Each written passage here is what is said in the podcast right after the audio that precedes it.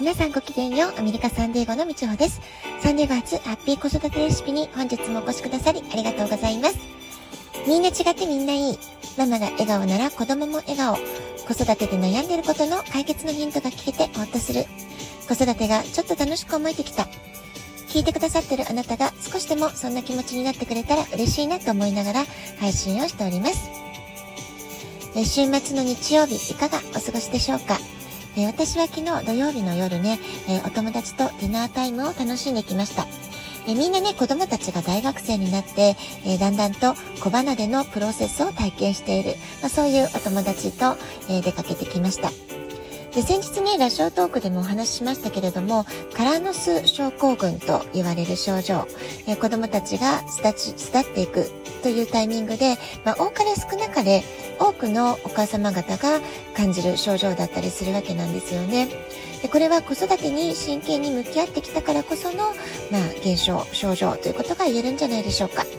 えー、ですから、無理してね、えー、元気を出そうっていうことではなくって、今まで頑張ってきたな、私ってことで、十分に自分をねぎらってあげるってことも大事だし、えー、これまで一生懸命子育てに向き合ってきた、まあ、そういうね、長年のプロセスというのを、じっくりこのタイミングで振り返ってみるのも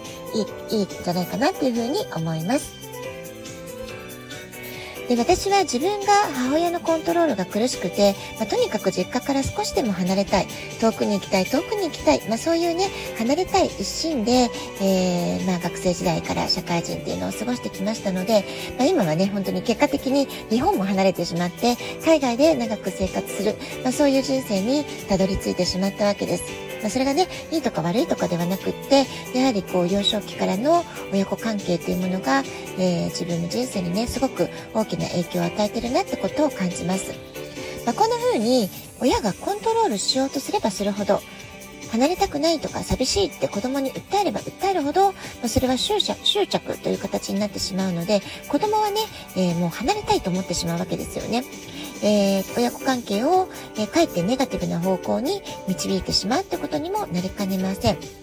まあ、こういったことをね、私自身は子供側の立場で十分に味わい尽くしてきたからこそ、私は息子との関係性、距離感っていうものに非常に敏感に、えー、小さい時から、えー、その距離感っていうのがね、どんな形が適正なのかっていうのを非常に慎重に計算してきた、えー、まあ、そういったところがあったかなと思います。お互いが一番心地よい関係性、まあ、そういったものをね、ずっと長年にわたって模索してきたなと思います。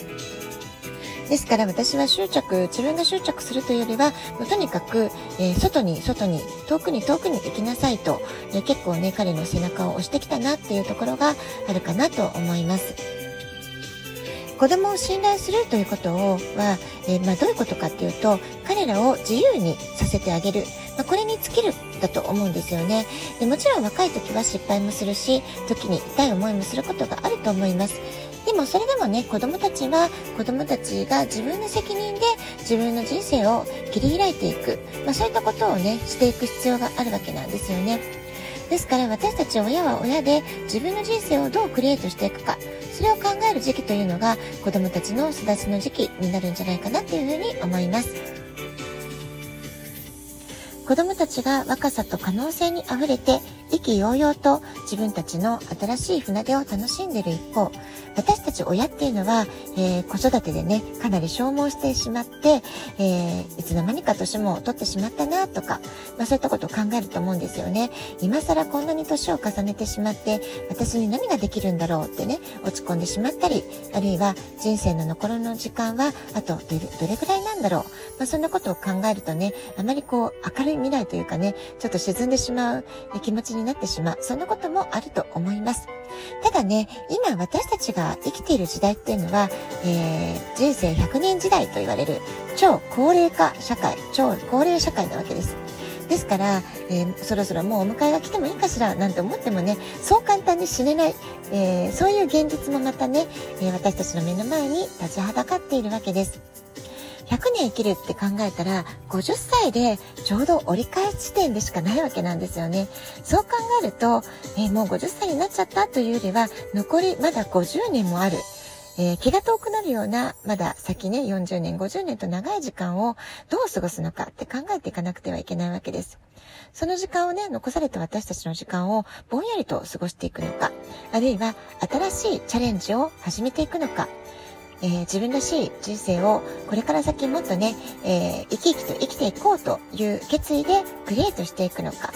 まあそういうね、えー、いろんな選択肢があるわけですから、ぼんやり過ごすか、チャレンジを、え、始めるのかでは、え、時間の価値というものが大きく違ってくるんではないでしょうか。え私の知り合いの中にね、80歳 YouTuber えー、年金グッバイ、年金のお世話にはならないよっていうことをね、えー、高らかに宣言しているとっても素敵なおばあちゃまがいらっしゃいます。おばあちゃまっていうのがね、なんか失礼なんじゃないかなっていうぐらい、とても素敵な80歳をエンジョイしてらっしゃる方がいらっしゃるわけなんですよね。で、こういう方にお会いすると、本当に人間の価値っていうのは年齢ではなくって、心が若々しいかどうか、えー、いつまでも好奇心に溢れて、新しいチャレンジを続けているかどうか、ここがね、すごく大事なことなんじゃないかなと思います。年を重ねても好奇心を持って毎日小さな新しいチャレンジを積み重ねることで人はいつからでも自分の人生をよりクリエイティブにより楽しくより幸せにしていくことができる。そんな風にね私は思っています。毎日1%の成長ができたならその積み重ねの結果というのは1年後どうなっていると思いますか？成長率っていうのはなんと37.8倍になるというふうに言われているわけですよね。ですから毎日ほんの小さなことでもいい、えー、私これ新しいチャレンジをしたなって思えることが、えー、一つでもできたらそれは毎日1%の成長ってことに、えー、なるんじゃないかなと思います。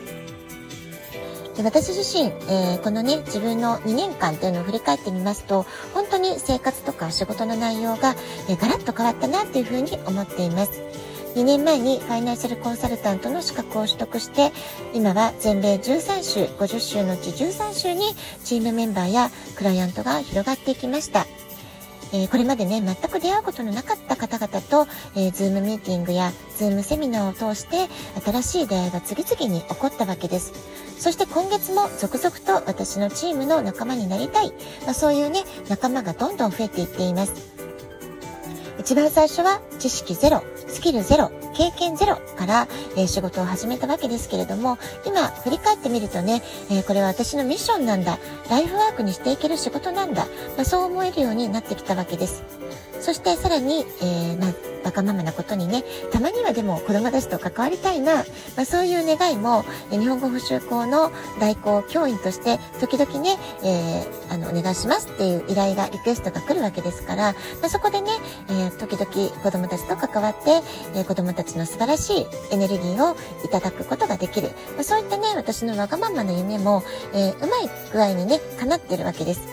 人のためになる仕事、人から感謝される仕事でしっかりと稼ぎながら自分の心が癒されるボランティアに近いような仕事も時々やることでうまくね自分のバランスをとるということができてるんじゃないかなと感じています。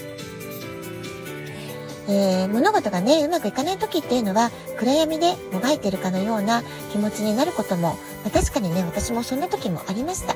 ですけれども、暗闇の中でも希望の光を求めて歩き続けること、もがき続けること、それをね、諦めてないでいたならば、必ず希望の光は見えてくるし、次につながる道を見出すことができると思います。